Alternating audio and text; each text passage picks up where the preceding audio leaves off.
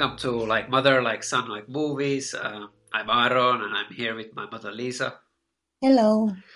And uh, today we are again at the Oscars. Um, I think uh, so. This, if nobody knows what this is about uh, or hears this the first time, it's uh, we, it's became kind of a tradition for us to do uh, every year uh, our kind of a reaction to the Oscar uh, winners. And uh, how we do it is always is that we uh, obsessively avoid the winners after the announcements have been made, and we uh, save it for this our podcast uh, discussion, and we will uh, go through all the nominations or some of the categories that we have time for for an, for an hour, and we are going to. Um, talk about our predictions about the nominations and about the Oscars, and Without knowing the results. yeah, without knowing the results, and then we are going to uh, reveal it to ourselves. To Uh, ourselves, while yeah. talking, so it will be really fun and exciting for us. Really exciting. So uh, uh, thanks for joining us on this journey. And um, just to, uh, we really try hard to get get into the categories and stuff like that. But uh, I just wanted to say in the beginning that I was actually thinking about the Oscars, um, and this year now I, I started to uh, think about uh, about the Oscars that actually our our podcast or our discussion about talking about Oscars and all the movies that have been nominated and all of this stuff, I realized that it's actually it's kind of like uh, a, re- a review of a year. It's not Yeah. really only about the Oscars. It's also about the whole year, you know, 2017 Yeah. you know all the movies that came out which are nominated which aren't and it's and, and it's kind of uh, i realized that we we in a way we also talk about you know about all the movies that we have seen and how we thought about them and all of this stuff so it's kind of a yeah like a retrospective uh, yeah. discussion in a way and that makes it quite funny in a way that um, that that you don't have to only think about it as an oscar discussion you Mm. know. So um, that's funny, and and uh, I, I recognize that our kind of like the the theme of our when we started to talk about the Oscar is that this year the the the the topic of our discussion became um, to be a lot about the fact that we felt like this year it, the discussion was more about not the movies that were nominated, but all the movies that weren't nominated. Yes, exactly. Yeah, all the movies that have been left out. That Mm. where are the movies? You know, because it was a great year, Yeah. and um, like uh, you you saw some really really good movies. I didn't uh, get to see all of them, but um, which were the movies that you mentioned? Yeah, yeah. So the movie of the year in this Oscar should have been uh, Sofia Coppola's The Beguiled. For sure, it's it's a real tragedy that it's not even mentioned there. It looks like they haven't understood at all what they were doing. Yeah, This uh, who took the nominees because it's it's uh, first of all it's a it's a great woman director if they want to talk about women women directors. yeah, So here we have here we have the top woman director, Yeah. really good one, and the great movie, and it's uh, very actual. It's now actual this subject, uh, yeah, you know. like uh, very re- uh, relevant to the yeah, to current. the issues that we are dealing right now Yeah, the world and stuff like this. Yeah, I would like to talk about this movie separately. yeah, yeah. I can't It's wait not- to also see it. So, So, so yeah. I feel like I have nothing to say about Oscars as long as this one is not there. Then, yeah. yeah, And, and there was then- also the other female woman movie that I was kind of like surprised that wasn't there was the the Lynne Ramsay, um, uh, the You Were Never Really Here. Yeah, the Scottish director. She's Scottish, maybe that's why. Maybe, But- but, it has Joaquin Phoenix and it's an English movie and everything, and it's And it got two prizes in Cannes Festival for best screenplay and also the Joaquin Phoenix as the actor. yeah, good for him. Yeah, and Lynne Ramsay is one of the best women directors, as I found Yeah. out. Yeah, exactly. Yeah, we talked about the Kevin, but it was a bad example of her like her movies because Yeah, it was an interesting uh, detail that it's such a terrible movie that she. Yeah. But I want to find out why, what the reasons yeah, were. yeah, yeah, The other films which she has done is wonderful. yeah, And then there are two films which are not here, which is uh, for me I, incomprehensible. It's it's uh, downsizing Mhm. from Alexander Payne, downsizing, and Happy End by Michael Haneke, which is it's um, he's uh, Austrian, I think. So it should be in the foreign films. Mm, yeah. No, and not here. It's not. What's going on? yeah, Yeah, exactly. the two best films with with this big guy, I I consider them not the best, the top. Yeah. So let's say these are a few examples, but there are also other things. So let's Yeah. go to the Yeah, the- yeah. So let's let's jump into it. So we we we selected some categories that we kind of have something to say about. So we don't go through all of them.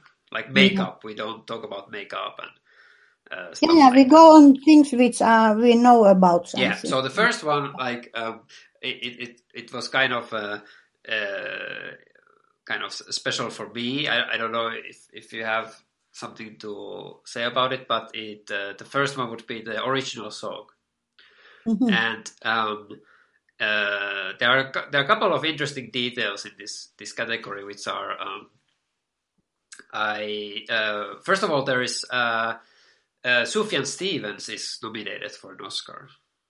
Do you know who he is? No. He's an American uh, songwriter, so uh, and he's he's really amazing. I really like like his music, and I I, I recommend you also looking look him up. Like he he has done some amazing albums, and I was really surprised that wow he I, I didn't know that, but he made a music to the Call Me by Your Name. Um, That film I saw. yeah, there was a song from Sufjan Stevens. Like uh, I I haven't What do you call him? Sufjan Stevens. Sufjan Stevens. Yeah, I, I don't know the background of the name, but he's uh, Okay. and uh, actually I have actually I haven't even heard that song yet, but I, I kind of really really respect this this this uh, uh, musician and his his stuff that I, I kind of like with in some ways that he could get a, a recognition with an Oscar or something I don't know. But the interesting thing is that he also made another song for another movie uh, Uh-huh. from the year, which was I Tonya Aha. and uh, that I heard like I uh, the, he apparently his song wasn't included in the film, but he wanted to release it as a single anyway. So it is out, it is released, it is a public song, and it is for that movie, but it's not in the movie. Oh yeah. So I that's didn't. also interesting, and that I have I have heard, and it's really amazing. I really love it. Mm.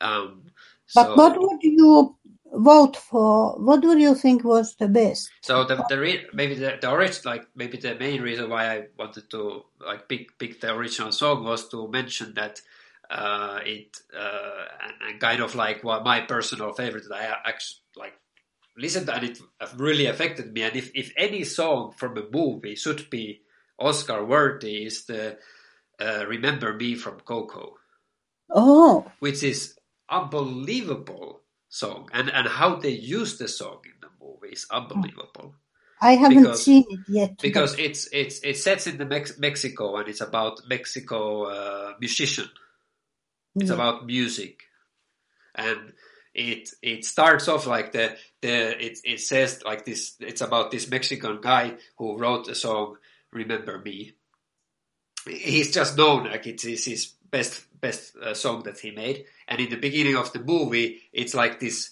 they show it on TV it's like this huge spectacle and it, there's like these long stairs and it's like this very up upbeat orchestrated song remember me remember me.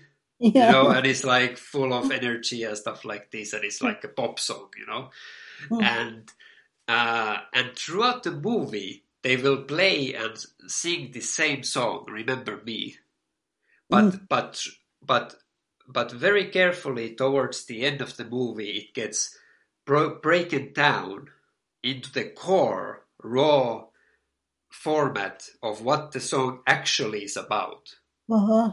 and it, in the end it's nothing to do with the pop and energy and positive and or, or you know like this upbeat Yeah. uh, extravaganza you know but in the end it's it's uh, it's, it's a little bit emotional for me but it's in, in the end it's something something most essential thing to us humans and our relations with each other Oh. and it's and it's sung by the the main character, the boy, and it's this broken because he because he's really emotional in that mm-hmm. moment, and it's so simple. It's the most simple song, but it's so effective.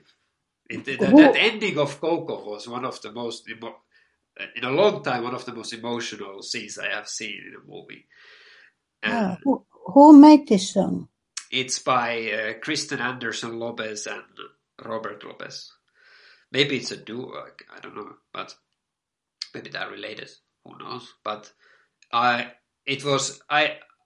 If you know, we we have always like these original songs for movies, you know, like a Bond song or something, but they sometimes feel like like a like a like a decoration for movie you know, like at the end, or it's like a theme song for a movie. But the Remember Me actually has it's a character in the movie. So I really hope that he. Uh, Ah, So did it you know- win? Okay. No, this is horrible. Okay, okay. Let's see if it uh, won. Uh, yay! It won. It won. Yeah!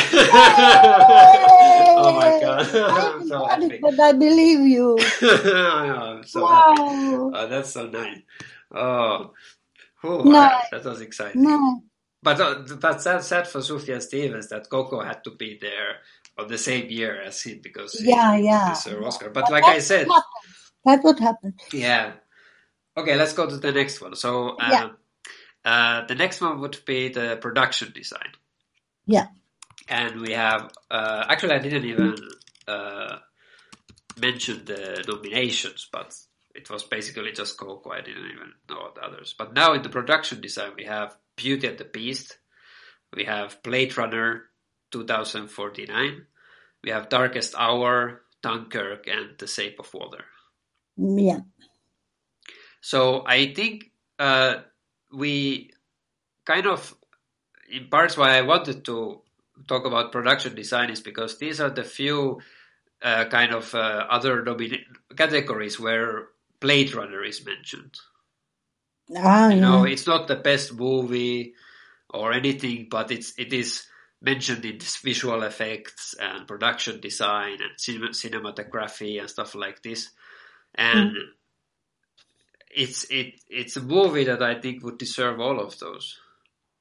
Yeah, but you know, I think that uh, Shape of Water will won it, uh, win it you because so? because that film is the whole film is all about production design. It wouldn't be without the production design. Well, what about Blade Runner? Yeah, no, but it like goes. It's it's now uh, regretfully it has to go make place for the Shape of Water because that film they've been talking about it so much and everything, and I don't really understand why. But the Uh, the production design is fantastic there. You think it's the best element of the movie? Best element of the movie is the produ- the um, production design. But yeah, because yeah, and, the holiday music yeah. It's really deafening the whole time. It bl- blows your brains out. yeah. So, and the script and the people are mean. Everybody in the film is mean, and except Michael Stuhlbarg. He is the, he is really the nice guy there. But Uh, you, production you mean design the, the spy or or What? Who who was he? He was the spy. He was the spy, the Russian. He Yeah. talked Russian Yeah, yeah, yeah. Okay. yeah. But but you know the thing about Guillermo del Toro is that it, it basically all his movies are production design movies. You know, like Yeah, they he also. always his his biggest like uh, asset or his like thing is the the, the the the universe of the Yeah, movie. and, that's what he knows to do, and that's it.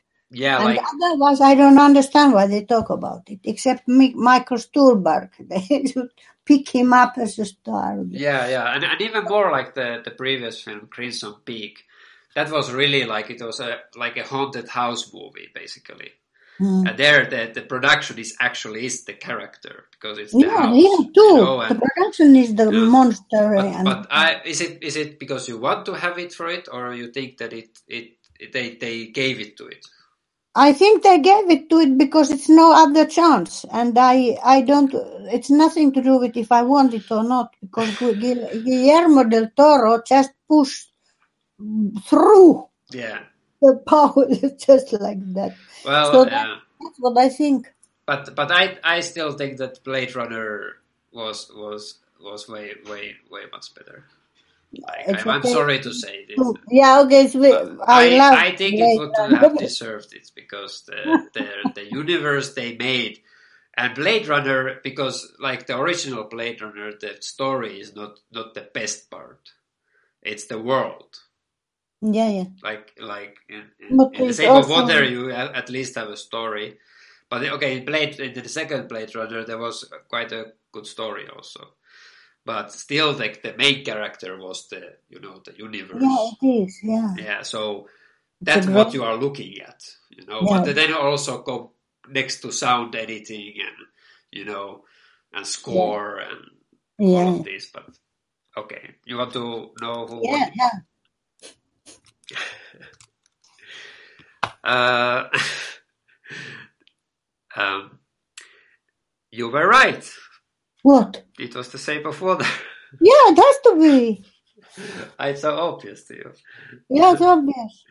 Yeah, you, you usually have a very good feel of It rolled when I was sitting in the theater. It rolled over me like in this into the into my lap the whole time. It rolled over me. It was production design.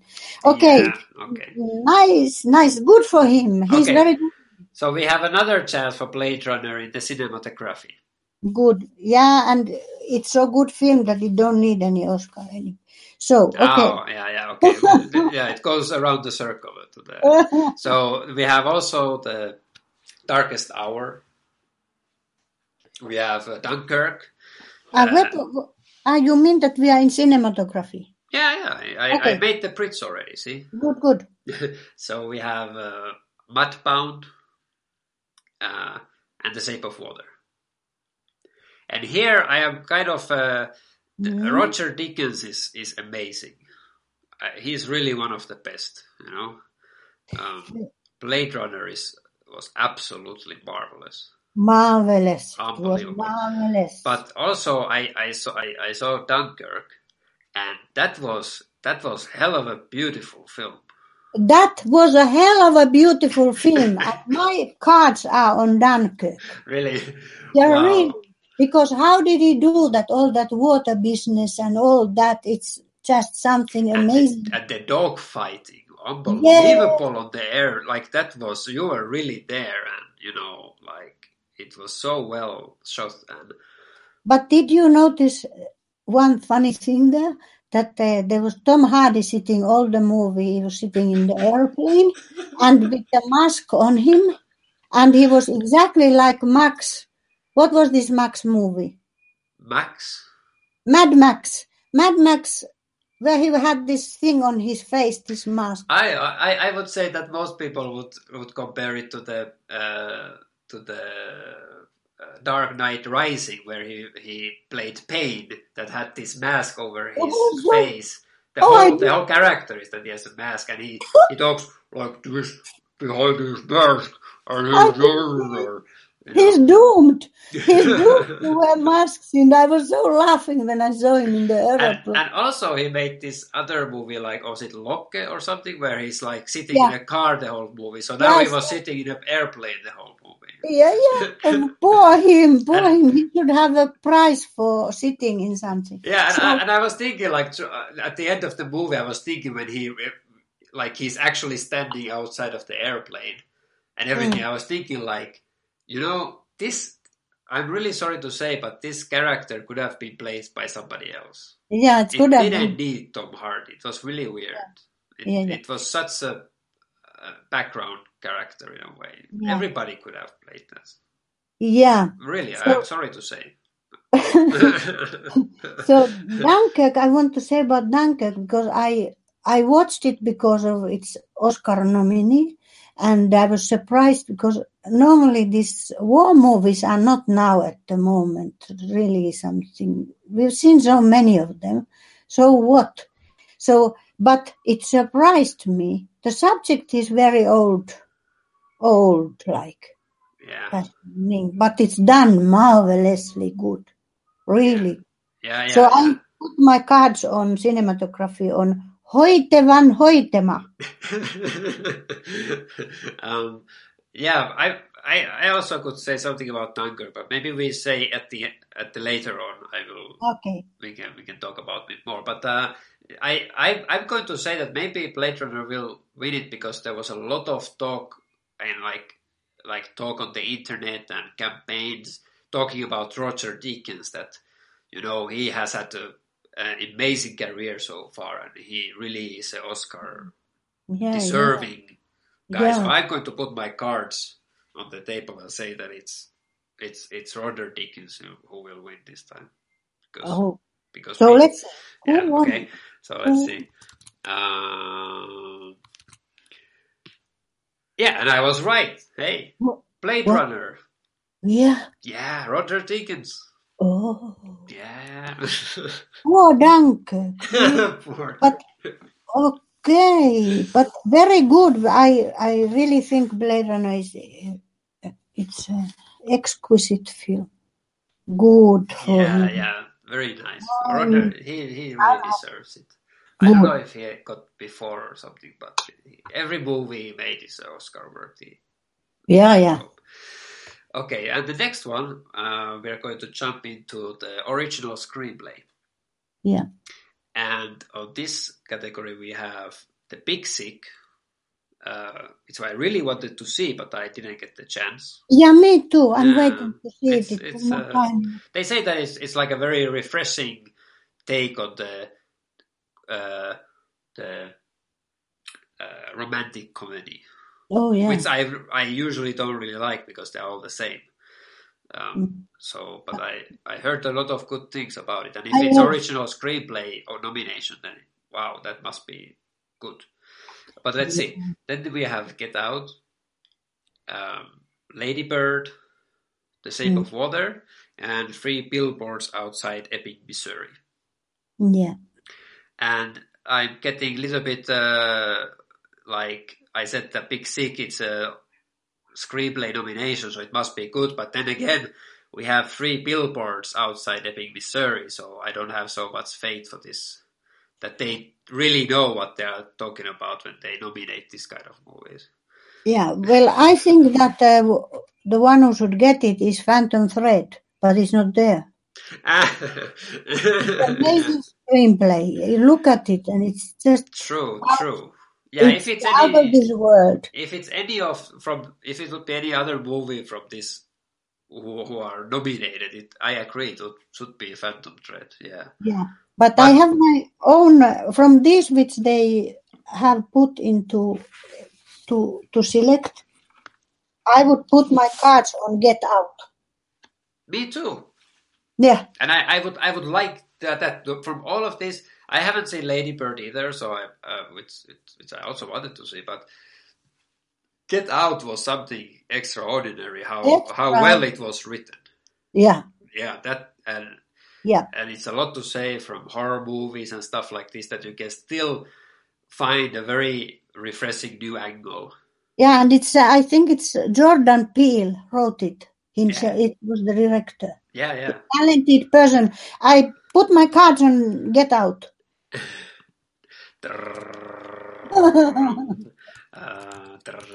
Uh, let's see. Uh, where is it? Uh, and it's Get Out. Is it get out? No, I, I really, I, I'm sorry I didn't buy champagne. I should have. No. So we, wonderful. so we both, wonderful. both have uh, guessed right two times. Ah, yeah, I didn't realize all this, but you know, I'm sending happy, happy regards to Jordan Peele and keep up good work. Yeah, can't wait You to see his. really Uh, marvelous. I cannot wait to see his other films. Like if it's this good, it's, Yeah. it's really. Um, uh, so then we are going to we are going to skip adapted screenplay and all of these because we don't have enough time, and we are going to go into best foreign language films Yeah, because uh, these are always always interesting. yeah. And what it's have? like this little nice category on the side where there's all these international masterpieces yeah. that that cannot fit into all the other ones. Like, uh, it's it's kind of uh, ridiculous. But um, Okay, what do we have? and well, Haneke is not there, so but we have What do we have? we have uh, Fantastic Woman Hmm? uh, from Chile. We have The Insult from Lebanon, and we have Loveless from Russia, uh, who we all, we know from Leviathan. Uh, and Fantastic Woman is of course Gloria. The same Yeah. Sebastian Lelio, who made Gloria. Yeah. And on Body and Soul from Hungary, Hmm? and The Square from Sweden. Ruben Östlund. and Yeah. I'm and I'm a little bit afraid.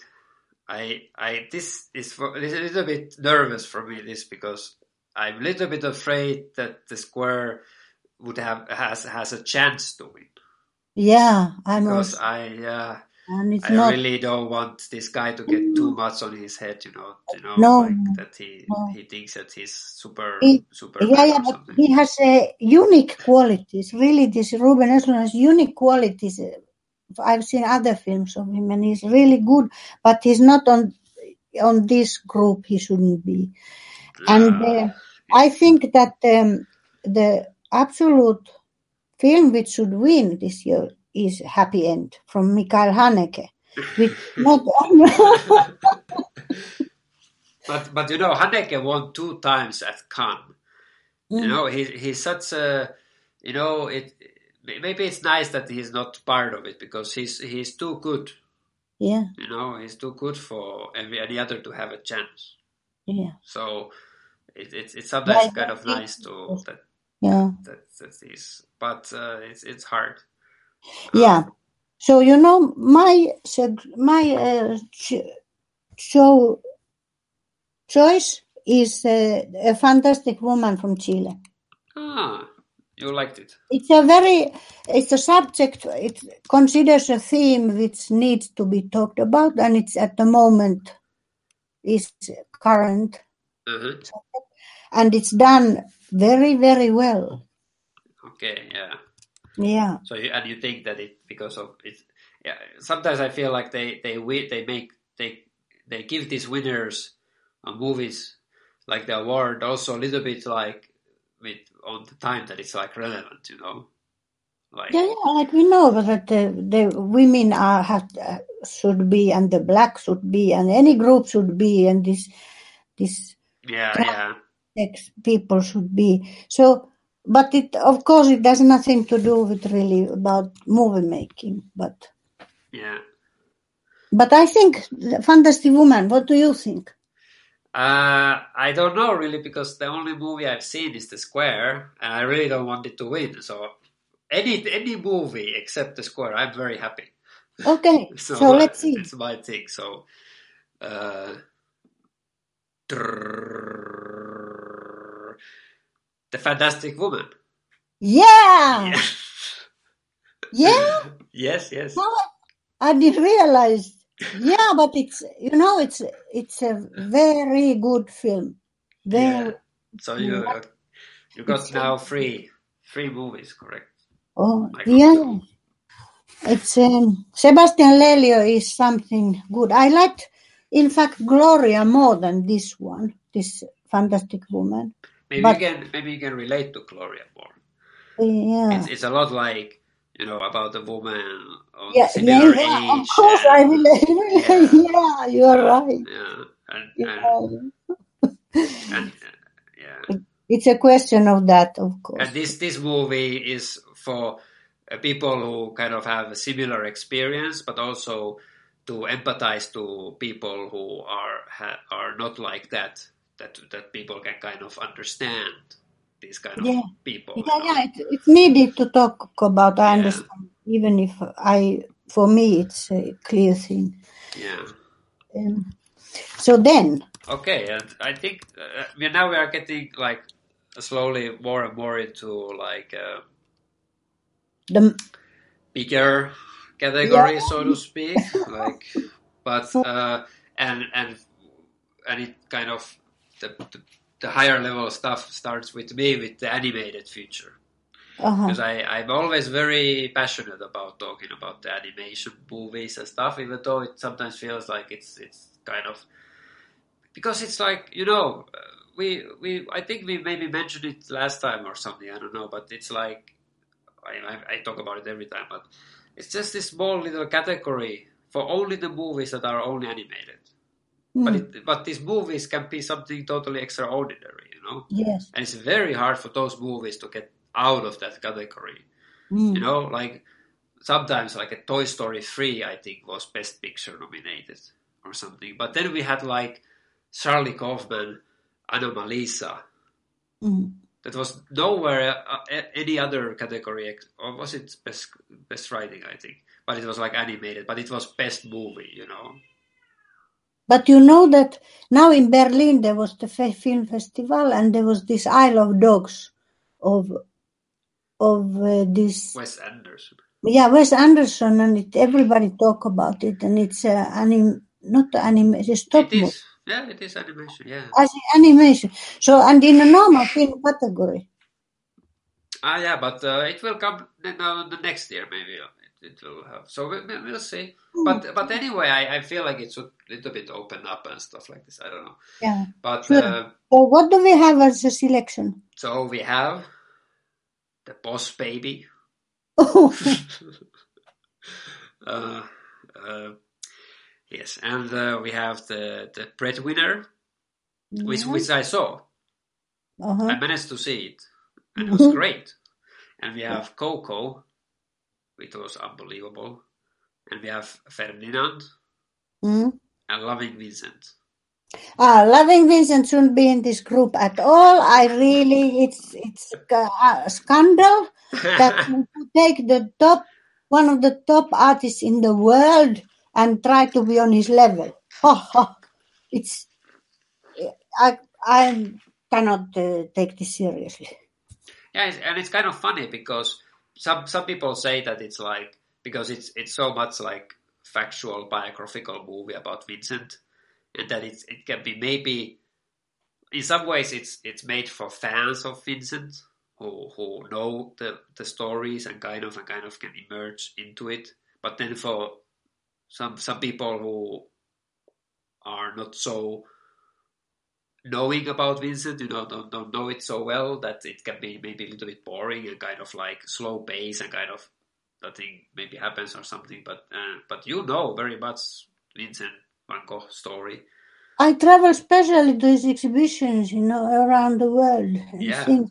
And, So uh, then somebody goes and start, start to paint like him. Yeah. and and uh, already from, I, I was very anticipating that movie because I, I like this uh, rotoscopic uh, technique and stuff like this. Uh, for example, uh, Richard Linklater u- utilizes it very well in his movies. The same Uh-huh. technique, and um, yeah, I like all kind of animation, like uh, interesting animation stuff, and uh, and the idea that it's painted frame by frame is very interesting and stuff. But then I saw the trailer and I was so disappointed. Like, wow, that looks quite bad. The Mm. acting was bad and the directing was bad. Every painting is amazing, but I- it's not. And and uh, yeah, I, I still have to. I want to see it still and kind of see what it is. But it, Oh, it's it feels it. There's something very much off, and it's very sad to say. It's very sad because they did so much effort for it. So, what so- did they go to do such a stupid thing yeah, with so much effort? yeah, yeah, yeah. It was a, it was a, with a great artist.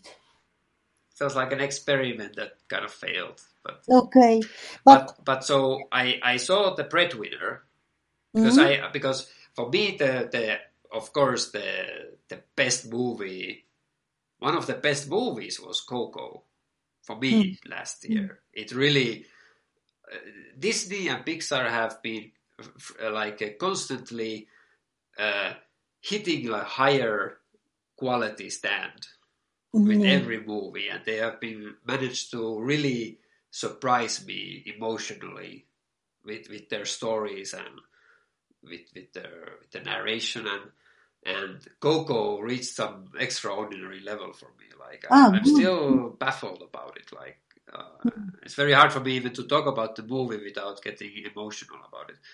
So um, so I was very much like uh, because then you have the breadwinner Mm.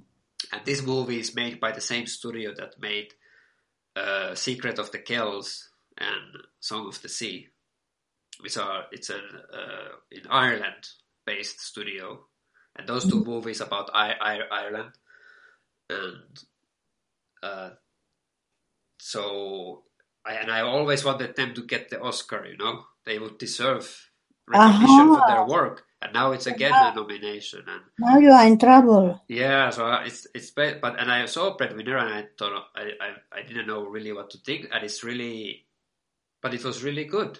It's about uh, Afghanistan and the Taliban war Yeah. and it's and it's about women. Mm. It's a really good movie and very heavy, very r- real and doesn't shy away about the. It's not a can be for if a kid see it, it's it can be very heavy to the subject. Yeah. Um, but in the end, I'm very sorry, but Coco affected me much more. I I chose individually without any influence of from you. By myself, I chose Coco. oh, thank you. Yeah, but also, I want to say that there was a, a lot of animations that year that didn't even get nominated or Yeah, were yeah. animation. So it's very strange that there's something like the Boss Baby. Yeah, You know, strange. next to there was a wonderful British film. Uh, uh, what was it called? Uh, uh, Ethel and Ernest. Ah, was- no, no. I've say I know. You, you you saw it? Yeah, I'm not into those. Ah, but uh, uh, for me, it's uh, wonderful to make this kind of real drama movie about just real life and stuff. And it's Yeah, uh, okay. and and also there was uh, the same from the same makers that made uh, Ernest and Celestine. I think Yeah. it was called Mm. like a fox uh, story about fox and some uh, some birds and stuff. And I'm sure it would have been as good as Ernest and Celestine, which was an amazing movie from that time. But I, it's very hard to find this movie, so I um, it's it's sad. So, which one did you choose now? Coco. Ah, yeah, okay. So let's see who won. Yeah, let's see. And it's of course Coco. Oh, Yay! And it's and it's kind of uh, you know It's it's kind of uh, mixed because the Pixar always gets the Oscar and Yes. Disney. yeah, yeah, something So, mysterious. It's not really even a surprise that they won, you know. But Mm. now they really deserved it next Yeah. to Breadwinner. But it would have been nice if Breadwinner would have got. So it was like a bad timing. Yeah, but they got a nomination, and that's good. Well, Boss Baby is now Oscar nominated. So. Yeah, good for them too. so let's see. okay. So now we get into the director. Yeah. So Oh, this is the this is the makers of the movies. okay, so what do What we have have? now? Uh, um, I hope we are not too much behind schedule. Yeah. We have. So we have uh, Christopher Nolan from Dunkirk. We have Jordan Peele from Get Out. Greta Gerwig from Lady Bird, Paul Thomas Anderson from Phantom Thread, and Guillermo del Toro from Shape of the Water. Yeah. So, what do you think? I think that Phantom Thread Paul Thomas Anderson because that's, that's he's absolutely the best. There's no question. They're all good, yeah, but Well, yeah, for sure they are all like great Yeah, directors and stuff, great. but I, I think I would agree that Paul Thomas Anderson is just oh, amazing. It's just amazing Yeah. to look at this movie. this is a classic movie. I know it already now. It will be a classic. Yeah, yeah, yeah, exactly. And uh, but but then also I, I really want to give uh, credit for Jordan Peele for Get Out, which was Oh also yeah, amazing job.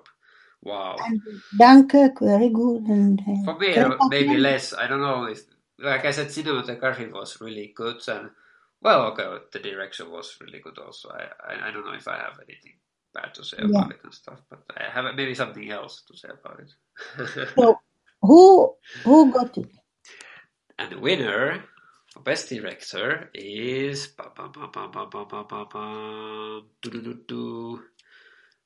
where is it? I cannot see it. Is who who did you say? Paul Thomas Anderson. Oh, Thomas Anderson. It is Trrr, Guillermo del Toro. The same of water. well, that's what they talk about all the time that he will get it. He, you mean that he got it? Yeah, I mean that he won. Oh, Thomas Anderson. yeah, poor guy. But maybe he, he was very, you know, he's a nice guy, so he was very happy for. And Guillermo del Toro is a wonderful guy to get the Oscar for his achievements, you know. but he got already this production design. It's enough. Uh, Okay, okay, so now we get into very strange. supporting actress, Yeah, and it- yeah. we have do we have here? we have Mary J. Blige from Mudbound. We have Allison Janney from Itonia, Lesley Manville from Phantom Thread, Laurie Metcalf from Lady Bird, and Octavia Spencer, The Shape of Water. Do you have an opinion? I didn't think ab- so much about Octavia Spencer. I I thought it was it it was an Oscar worthy. It was just a good acting, you know.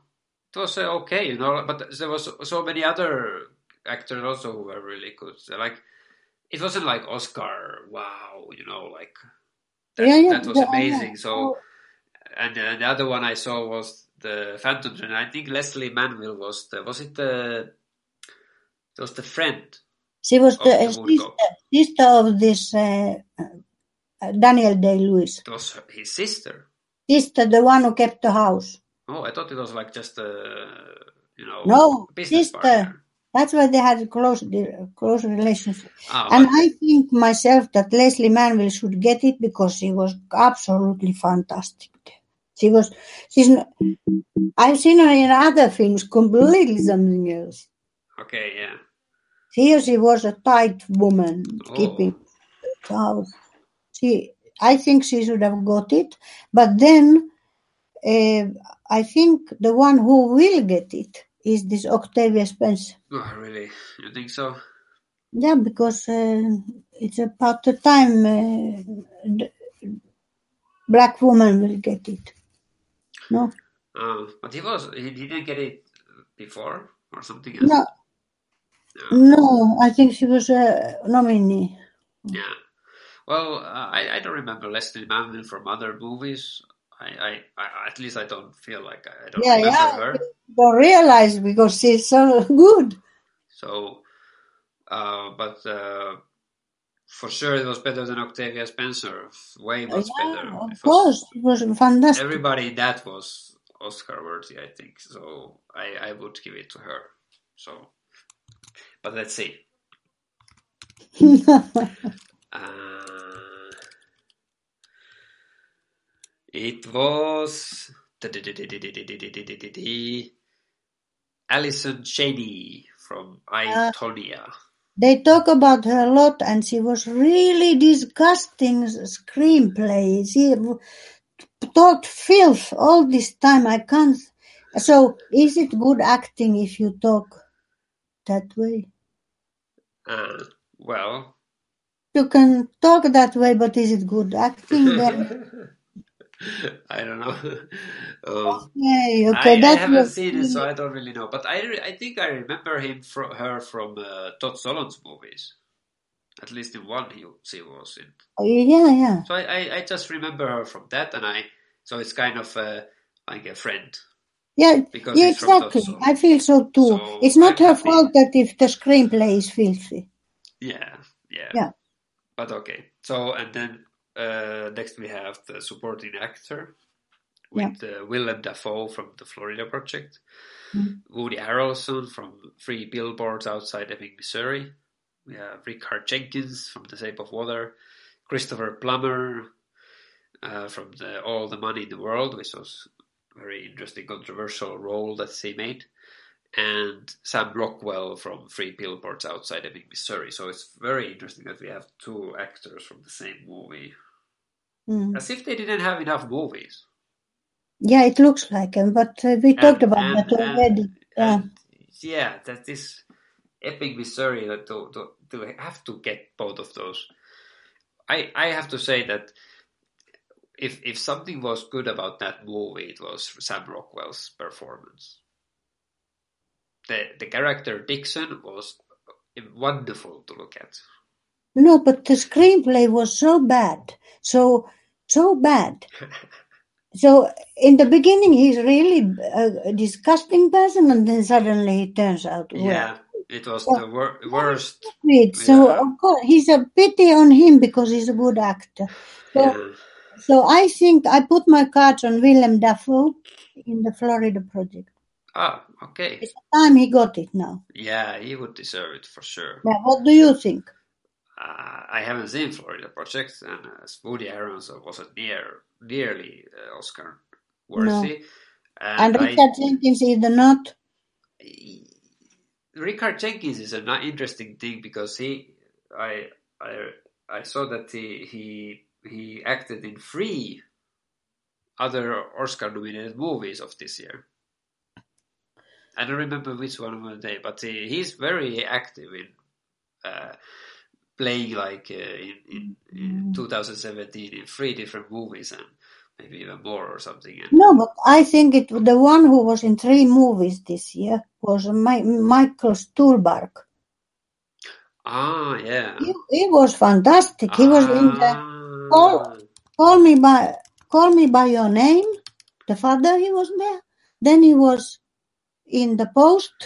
Yeah, now I mixed up. Then he was Yeah. in this in this. Um, he was talking It's- Russian in this. Shape of Water. Exactly. Yeah, you are right. Yeah, you said it. He is really something, and he was not in. The, that's how what I wanted. In fact, Yeah, exactly. And, and and now I see who the Richard Jenkins is, and no way, he it was nothing nearly. No, no, no, no, no, no. Ah, you meant when you just said it, you you meant Michael Stuhlbarg. Yeah, exactly. Yeah, I yeah. like him. He he is really good. Uh, now- now I understand what you're no, talking No, no, no.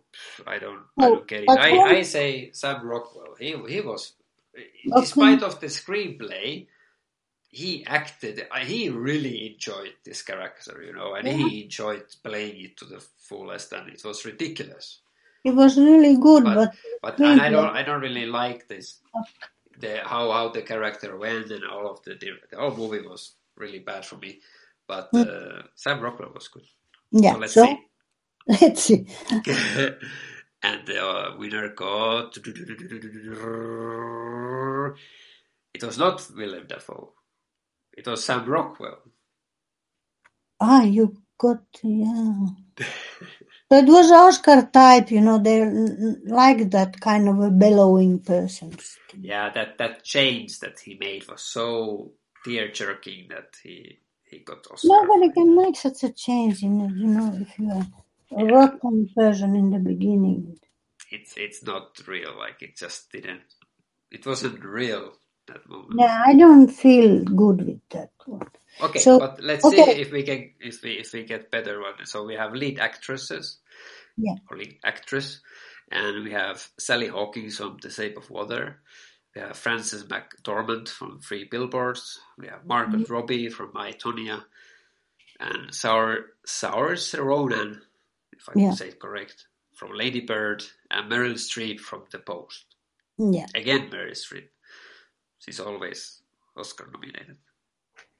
Yeah. So now I tell you that I put my cards on Frances McDormand in three billboards. Okay, even the screenplay was bad. Uh, so you have the opposite. So I, I gave it to Sam Rockwell, and you Mm. gave it to Frances McDormand, even though Yeah. it was also badly written character. Yeah, badly written, and all this was really not not it's not an excellent movie.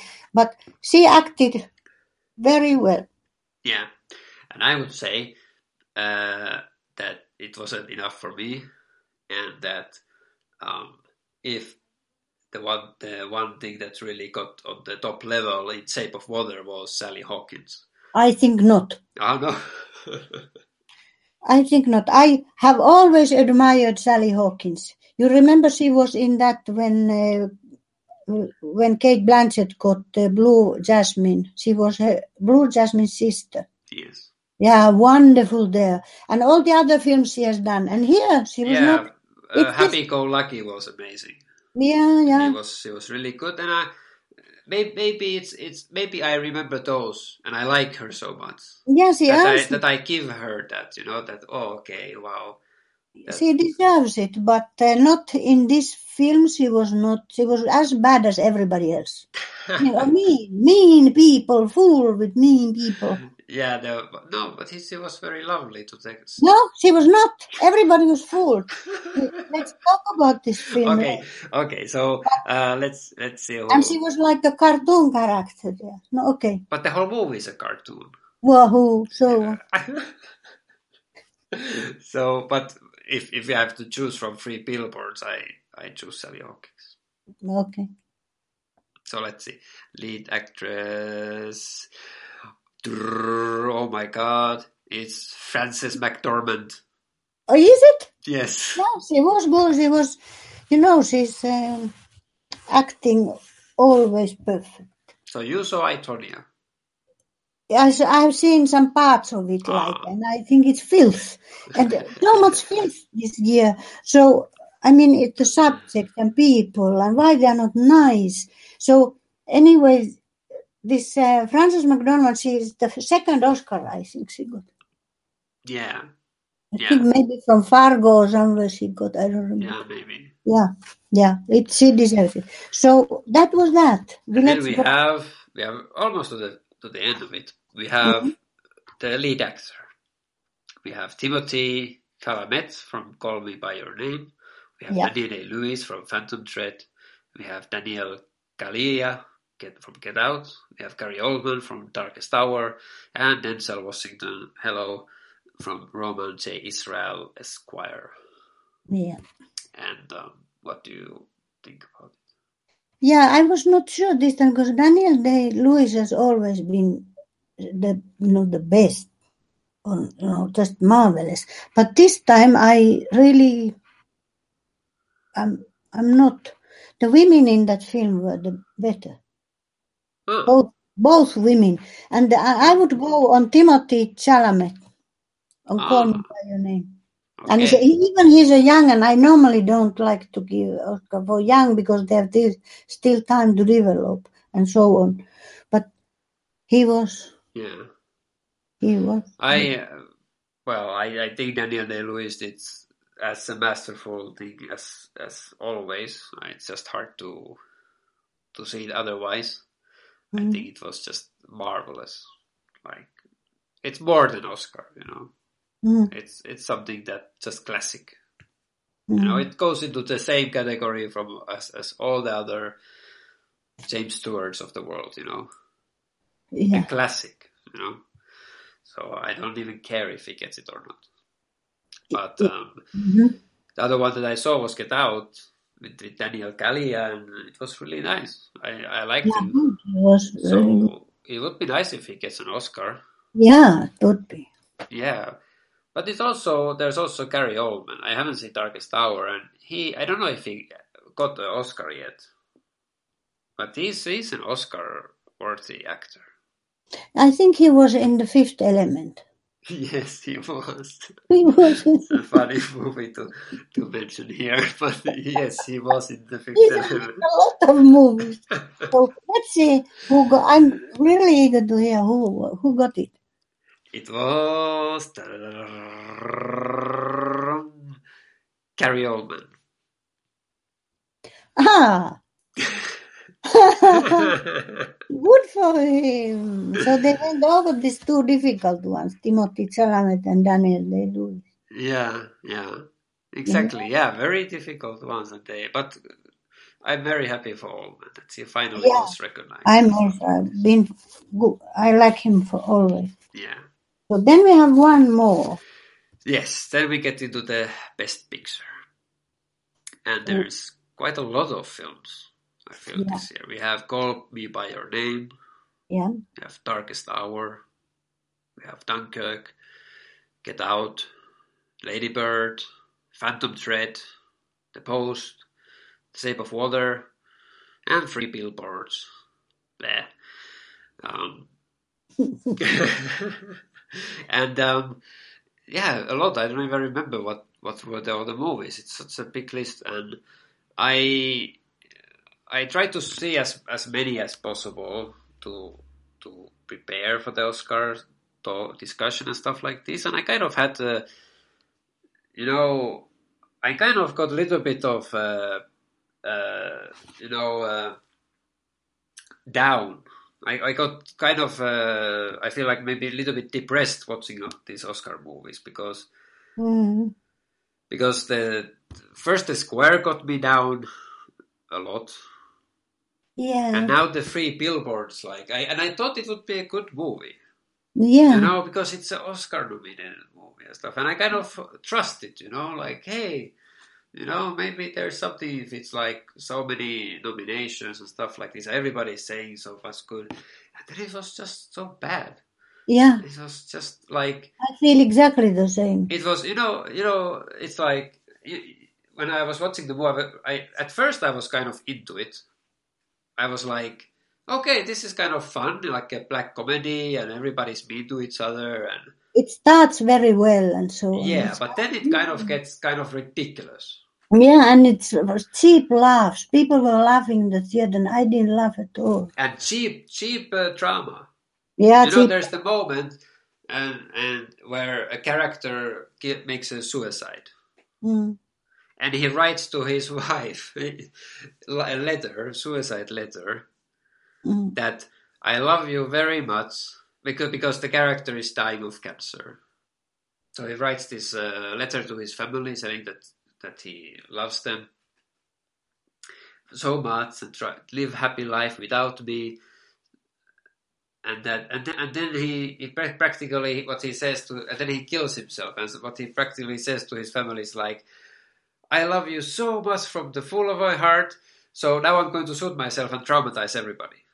Yeah. It's like, what kind of a decision is this from a Yeah, yeah. husband? You know, you could have done this so much more better. yeah, it's not You know. logical, the whole thing. And and then the the stupid police station scene where this Dixon changes suddenly into a perfect person Yeah. or something, and then the whole ending where they go go somewhere to kill somebody just trick. because they think that he's a horrible person. It's like, oh, it's just everything in that movie just became so. And, and you know what was funny? After, after that movie, I I I I um, thought about the the, the perfect like uh, example of what this movie was was uh, of a stand-up comedian Eddie Izzard. a sketch from him where he compares British movies to American movies Mm. where in British movies everything is very subdued and there's like no drama. And it's just people coming into a room like hello oh uh oh I, I didn't know there was somebody here. Yeah. what is it? I'm arranging matches. And oh I, I I don't know. Maybe maybe I should go I'm, I'm explaining it very very bad so just go and see the clip on YouTube or something but then anyway then he explains that the American version of that is that the guy comes in and starts yelling and cursing and like, "Who the fuck are you? What are you fucking doing in this room? What the fuck?" And then the guy, "What are you talking about? Fuck you!" And you know, it's like this, the, and that was the whole movie for me.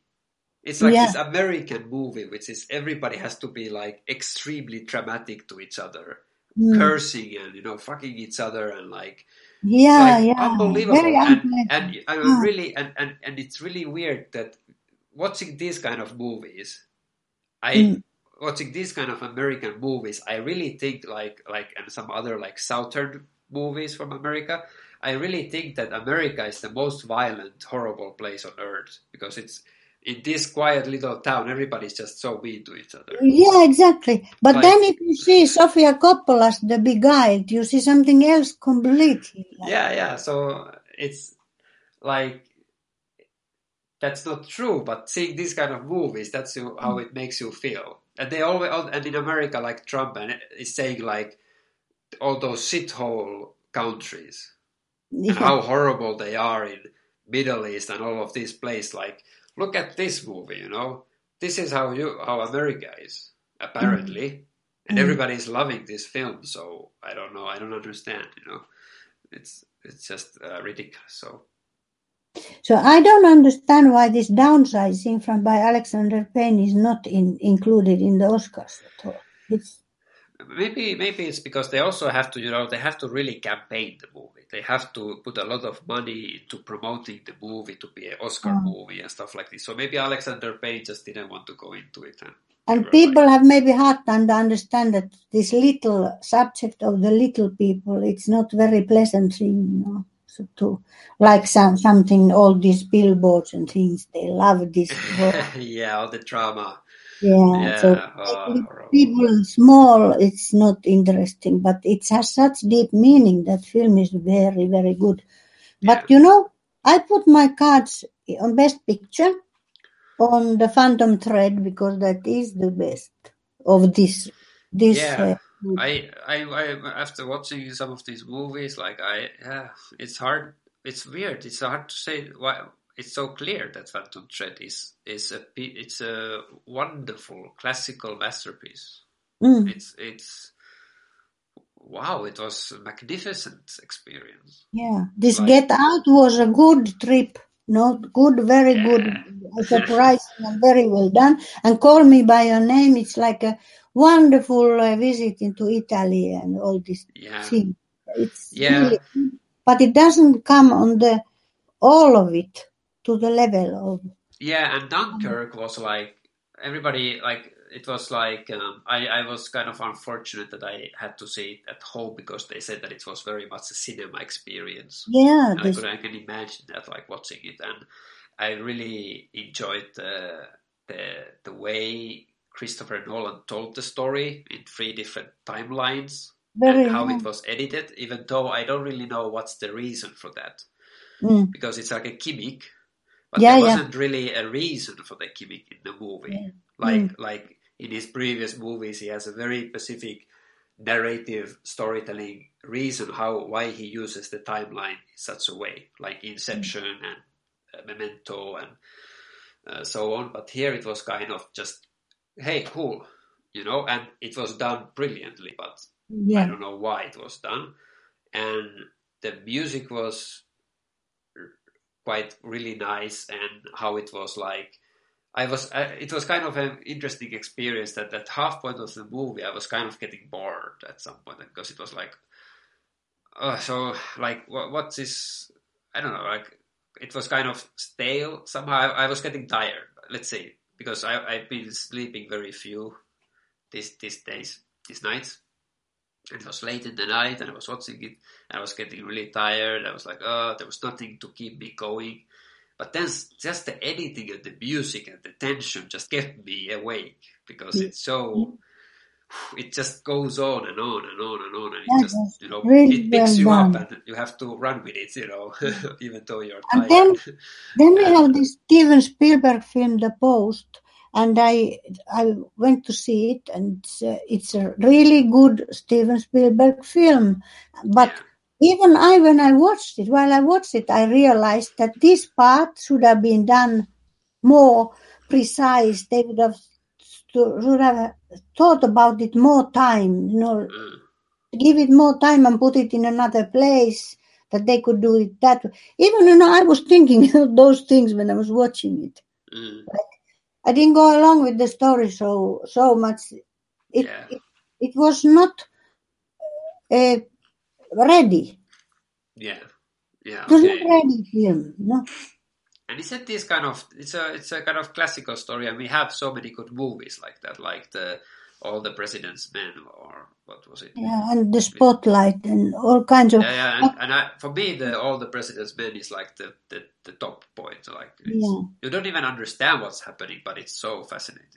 and it was a good one, but from Steven Spielberg, who makes such good films. So I wouldn't expect such a not ready film. Ah, yeah. Okay. Yeah, so mm, Yeah, I yeah. haven't seen it, so I, I don't know. But I, I, I- I still want to say one thing about Dunkirk, uh, which make me think about the war movies. That because I was watching this movie, and it's there's there's some there's an interesting kind of uh, question or issue about war movies that I'm thinking these days a lot. That like this movie is in the end it's a very heroic movie. Mm. It's like how all these heroes who survived. Yeah, how- normal, usual people who come home to live usual lives, but in the wartime they have to act in Yeah, but it's not really even a, like it's it's just that they have to survive that that beach. That's the whole point, and they they have to get home because it doesn't really show anything else. It, it doesn't. We don't even see any so, uh, enemy soldiers. And we see Mark Rylance there. Yeah, which is nice. So, um, what I mean is that, like, I really would like to have a, a more kind of uh, confrontational approach to war movies, to to see it in in the future. That I I don't know if it's so important to keep on making these heroic war movies. Like like so many like uh, a big chunk of the war movies that we see are made for the honor of all the people who fought and who died in the war, Mm. like as as if that they they were like heroes, you know, like like the Mel Gibson movie last year, the Bridge something. Hacksaw Bridge. Yeah, which was basically a propaganda movie for about you know how great the war is and stuff like this, and and, and that's that's a little bit of problematic of ap- approach, and this kind of goes into the Haneke way of thinking that the responsibility that you have as a filmmaker of how what kind of a story you tell, and that we are kind of creating like we are making this a very heroic be- beautiful image of of the war that the war makes of us you know? Yeah. that we are the heroes but it's it's still one-sided uh, perspective to the to the thing. And i'm not saying i'm not i don't want to put anything down of the people who fought and who killed but there there for for example in that dunkirk there is a problematic thing. I, I don't know I, I, I thought it was a little bit maybe problematic that there was this little kid who went with Mark Rylance Mm. who got who got himself killed, Yeah. or it was you know, didn't got himself, Yeah. but he he went there. He went to the war, volunteered, and then got killed, and it was a horrible drama Yeah. because the whole point was that he shouldn't have been there. Yeah. Accidentally. Yeah, and so and it was killed by their own soldier and everything. So it was really dirty. It was Yeah. a horrible thing that happened. Yeah. and the and the and the whole drama of that was indeed the idea that like how can we amend this how can we how can we get out of this dirt that this kid died in Yeah. these circumstances and the solution to that was that they went home and they read from the paper that they made the kid a hero Yeah. No good. No good. yeah that, that is a problematic approach to this and that that's how we make heroes of war and and and the and the, the problems of war we, we we we put it under the carpet and we just label it hero Yeah. and we forget about it and Yeah. and, and people talk uh, like i heard from some other people on the internet saying that wouldn't it be for example nice to see uh, a movie where well, let's say Nazis were the heroes. Mm. Just to see, like you know, the other perspective to it, and Oh, that yeah. movie was made, and it's called Iron Cross, which is a very human, human humanistic movie about just plain simple German Nazi soldiers who also try to survive because Yeah. they were also people, they were also human, and they were also just the soldiers doing their job. Mm. And we have this very black and white idea of it that they were the enemies and we are the heroes, Mm. you know. And this is what I mean that we we we, we need it, you know, Yeah. psychologically. We need we need to have that confrontation of the true nature of war, and Yeah, Dunkirk and is not helping. And this year, Sebastian Lelio did that by putting this transgender man woman you know, into this uh, the Fantastic Woman film. He ah. did it, what ah, you're Really? talking about, but not in a war, but in a equal. Of- Yeah, but I, I'm not specifically of war movies. No, I see, ah. see it everywhere. Okay, Yeah. okay, so that was So our hero this year is Sebastian Lelio. So okay. which, which film you prefer in this? I well, I think we both said that Phantom Thread is like Yes, the- that okay, deserves it. So Yeah, it deserves it. and Now- I I also would like if Get Out get it. But I'm very a horror movie like that getting an Oscar is very very very rare. rare. Very rare. Yeah. So, but it would be nice. But you know, Lord no. of the Rings got Oscar, so you know it can happen that, yeah. the genre movie gets Oscar one day and stuff. But, so yeah. you want to know? Yes. Okay. oh.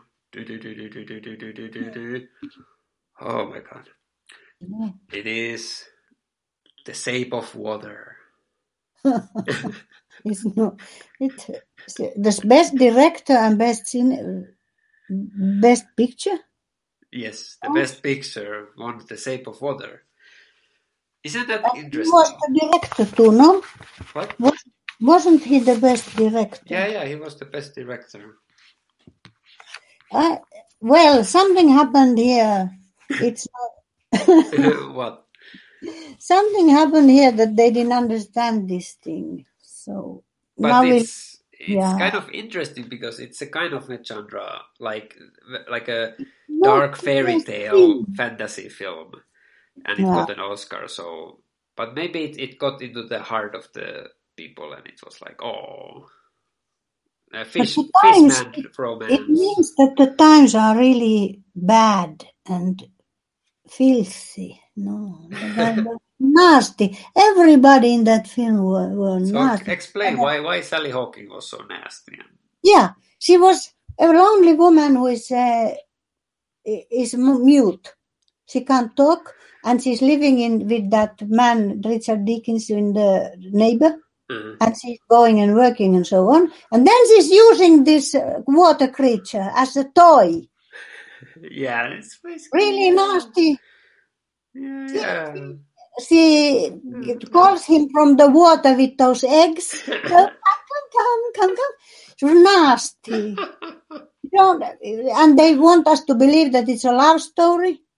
Yeah, yeah, I was thinking about that same thing too. Yeah. How how can we actually really make sure that this this uh, Aquaman has agreed on anything that it No, has actually consciousness and stuff because it's actually legally speaking this would this would go into the category of bestiality.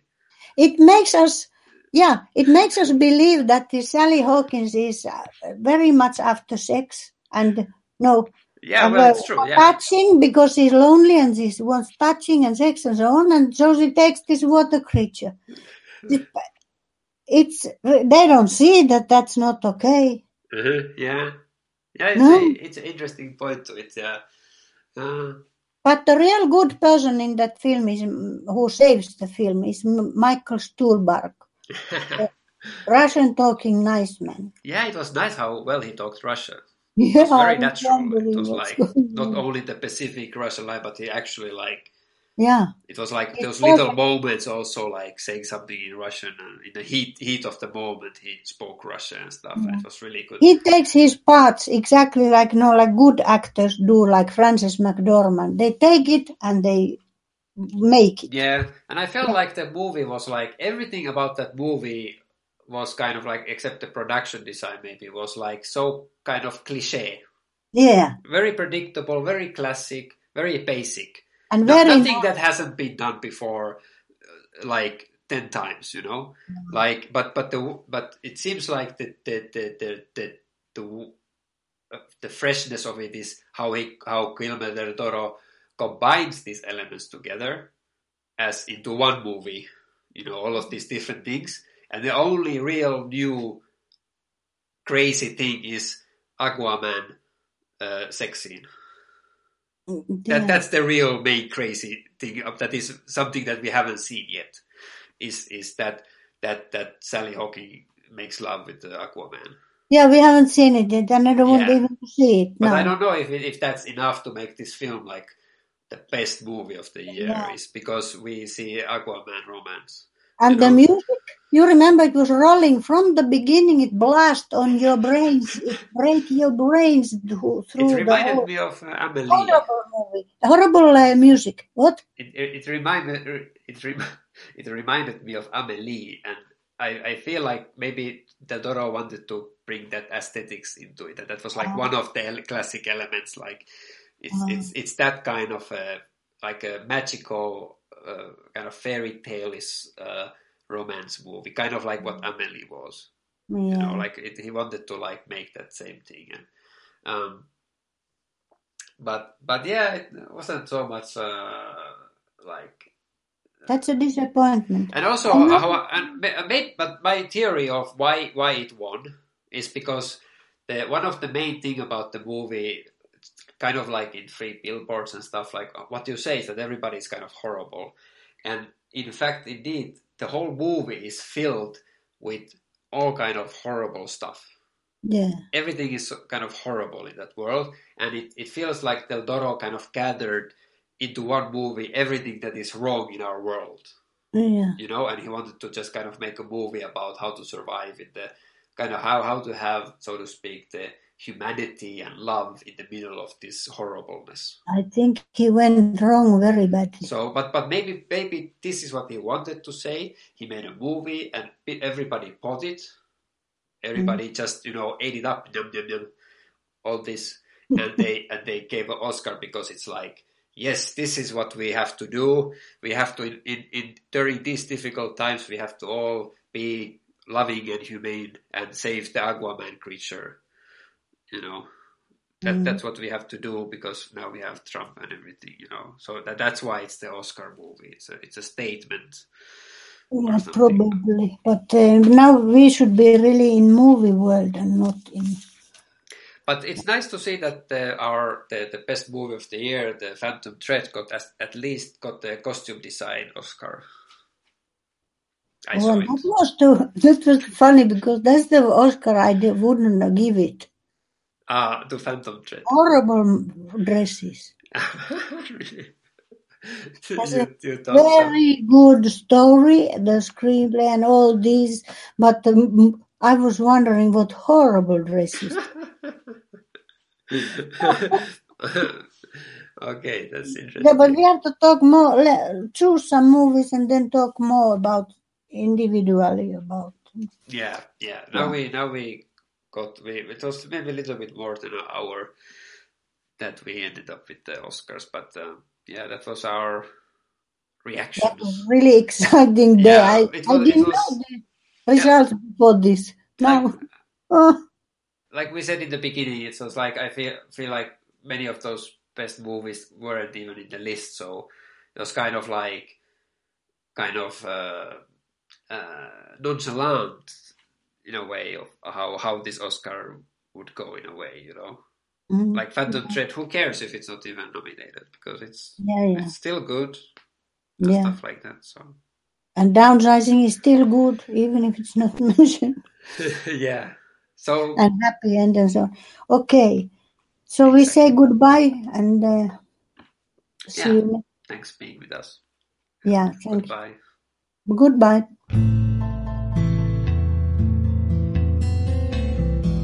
Hi, it's me, Aaron, the co-host of the movie podcast you have been listening to. Some quick words here at the end. uh, first of all, if you want to know more about our podcast and get some extra material from the episode, so you can visit our website, mothersandmovies.com. And if you like our podcast, you can share it with your friends. That would really uh, help to give us a little bit exposure uh, outside. And also, if you want, it would really be nice and help our show if you could rate us on iTunes. The music that you heard in the beginning and now in the background was done by Kevin MacLeod with my additional remixing for our intro track. And uh, and I said last on our last episode at the end that uh, this this time we would talk about a movie that is not really a film. Um, so uh, the Oscars kind of came in between because it was delayed for for a specific reason, and so um, uh, we will talk about the film that is not a film on the next time. Uh, so be sure to join us then. And uh, yeah, thanks a lot and bye.